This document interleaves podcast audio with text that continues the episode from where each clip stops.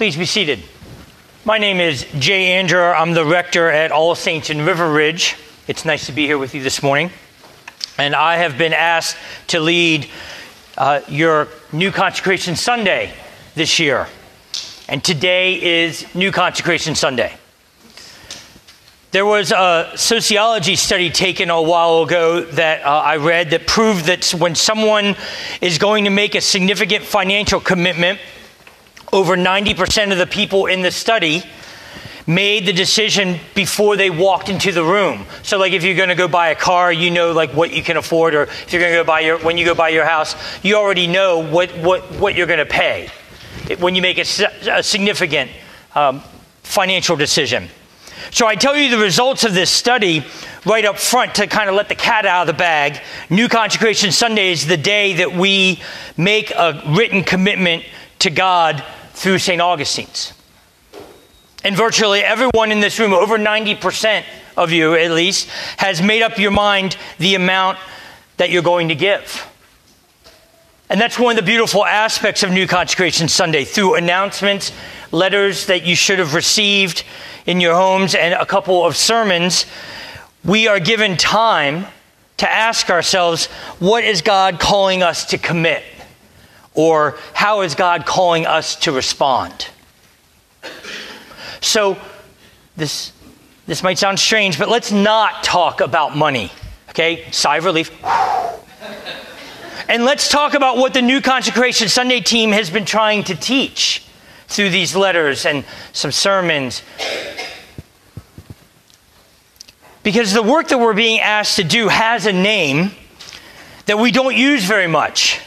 We almost never use it outside the church in our secular lives, and we very rarely use it here in the church. In fact, in the 10 years I've been at All Saints, uh, I write all my sermons in Word, and so I, can, I did a word search.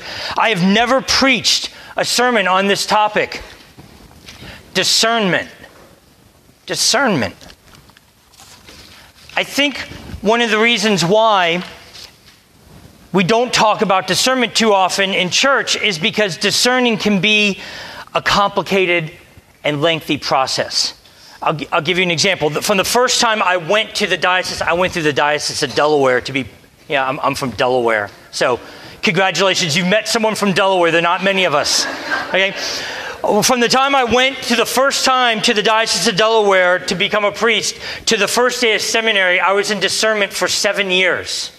Okay? Now, if you add when I was felt called to ordain ministry, that was when I was a teenager, it was 14 years.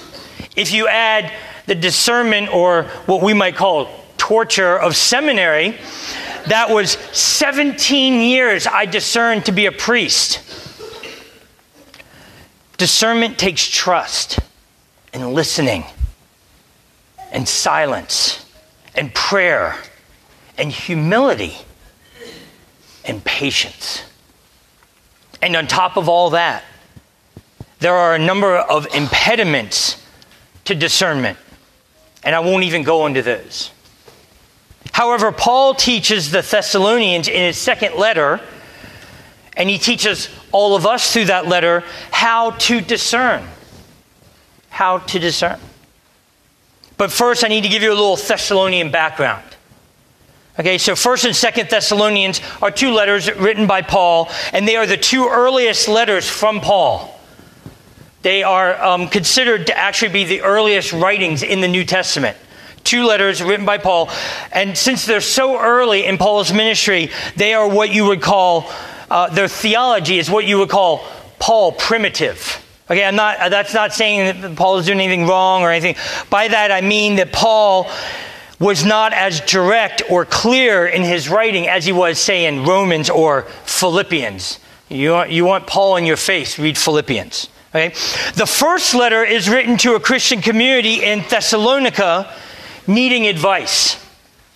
The second letter was written, and this is a great trivia question, or the answer to a great trivia question. So when you go to work tomorrow, okay, pepper someone at work with this, this little tidbit, and they'll be like, what? Okay? Because the second letter li- literally was written three weeks later So these two letters were written three weeks apart from each other. Now, it's been 2,000 years since they were written, so it seems like they had to have been written really far. But it was three weeks. Three weeks. And the reason the second letter was written because it was written because there was a, a panic had developed in Thessalonica.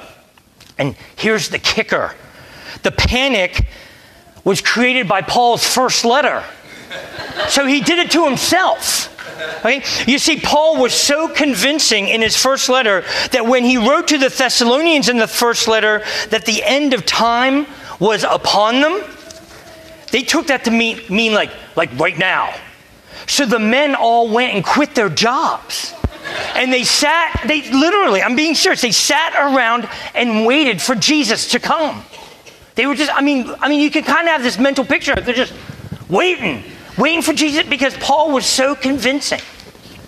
Second Thessalonians was written to fix that misunderstanding.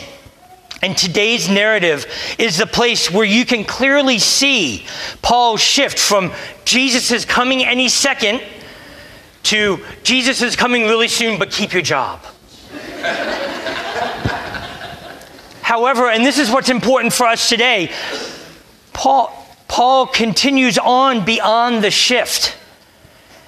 And he writes, while you are waiting and you're working, you must discern your next steps. You must discern what, what you're going to do with your life in Christ.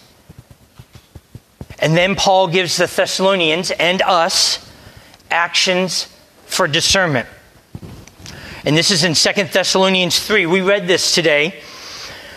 Uh, verses 6 and 7. Now we command you, beloved, in the name of our Lord Jesus Christ, to keep away from believers who are living in idleness and not according to the tradition that they received from us.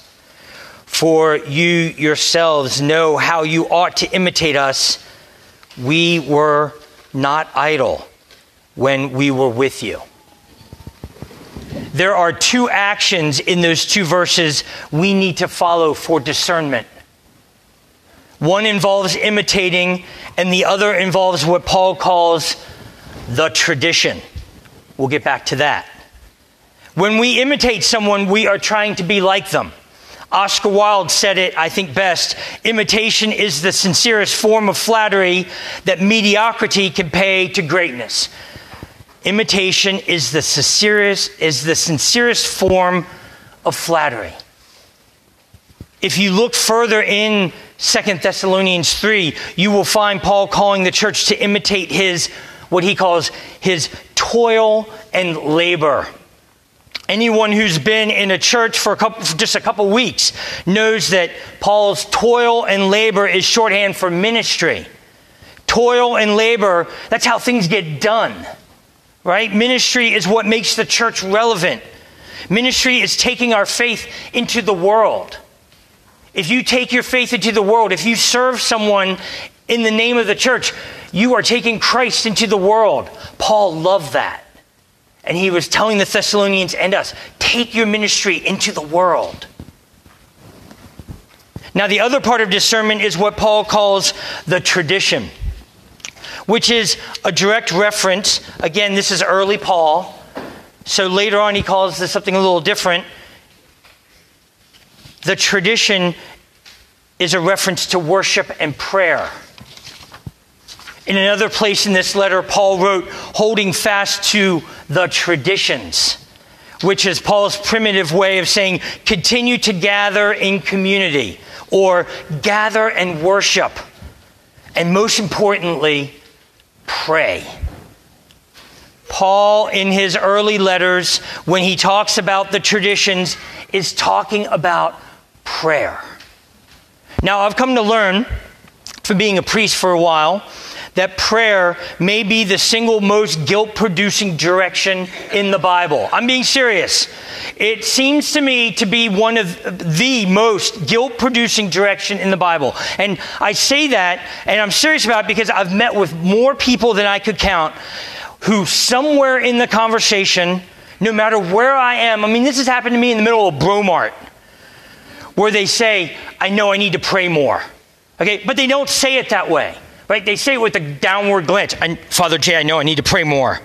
You know, because they, because there's so much guilt. I get it. I don't pray enough either, except when I'm at the dentist. but praying at the dentist is another sermon, okay? Now, this might be the most radical part of my sermon today. Okay, this, this, I think it is the most radical part of my sermon, but I think you're ready for it. Prayer can be taking a walk without your cell phone. I know, it's radical. I did it for 10 years straight from 1980 to 1990, and I'm still here to live to tell the tale. Now, of course, I didn't have a cell phone then, but, but still, I lived. You can do it, it can be done. Prayer is listening for God's voice. Prayer is in listening to another person tell their story. Prayer is in, is in thought. Prayer is in the silence of your life. Embrace it. If you want, if you truly want a taste of raw prayer, sit down by yourself in silence without your phone and read Psalm 62 from the Book of Common Prayer out loud. Now, I know you're dying to open it up to find out what it says. I know. I know. Wait until you get home. Just try it. And bam, you have prayed. Trust me.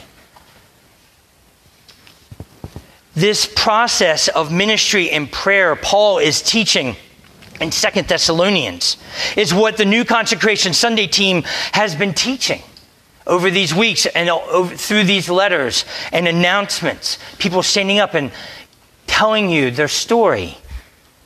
Because it's the core of the new, the biblical teaching is the core of the New Consecration Sunday program. And the New Consecration Sunday teaching, based from the Bible, is why I love New Consecration Sunday so much. Paul is teaching us is asking us to discern what is God calling you to do? What is God calling you to be? What is God calling you to commit? Amen.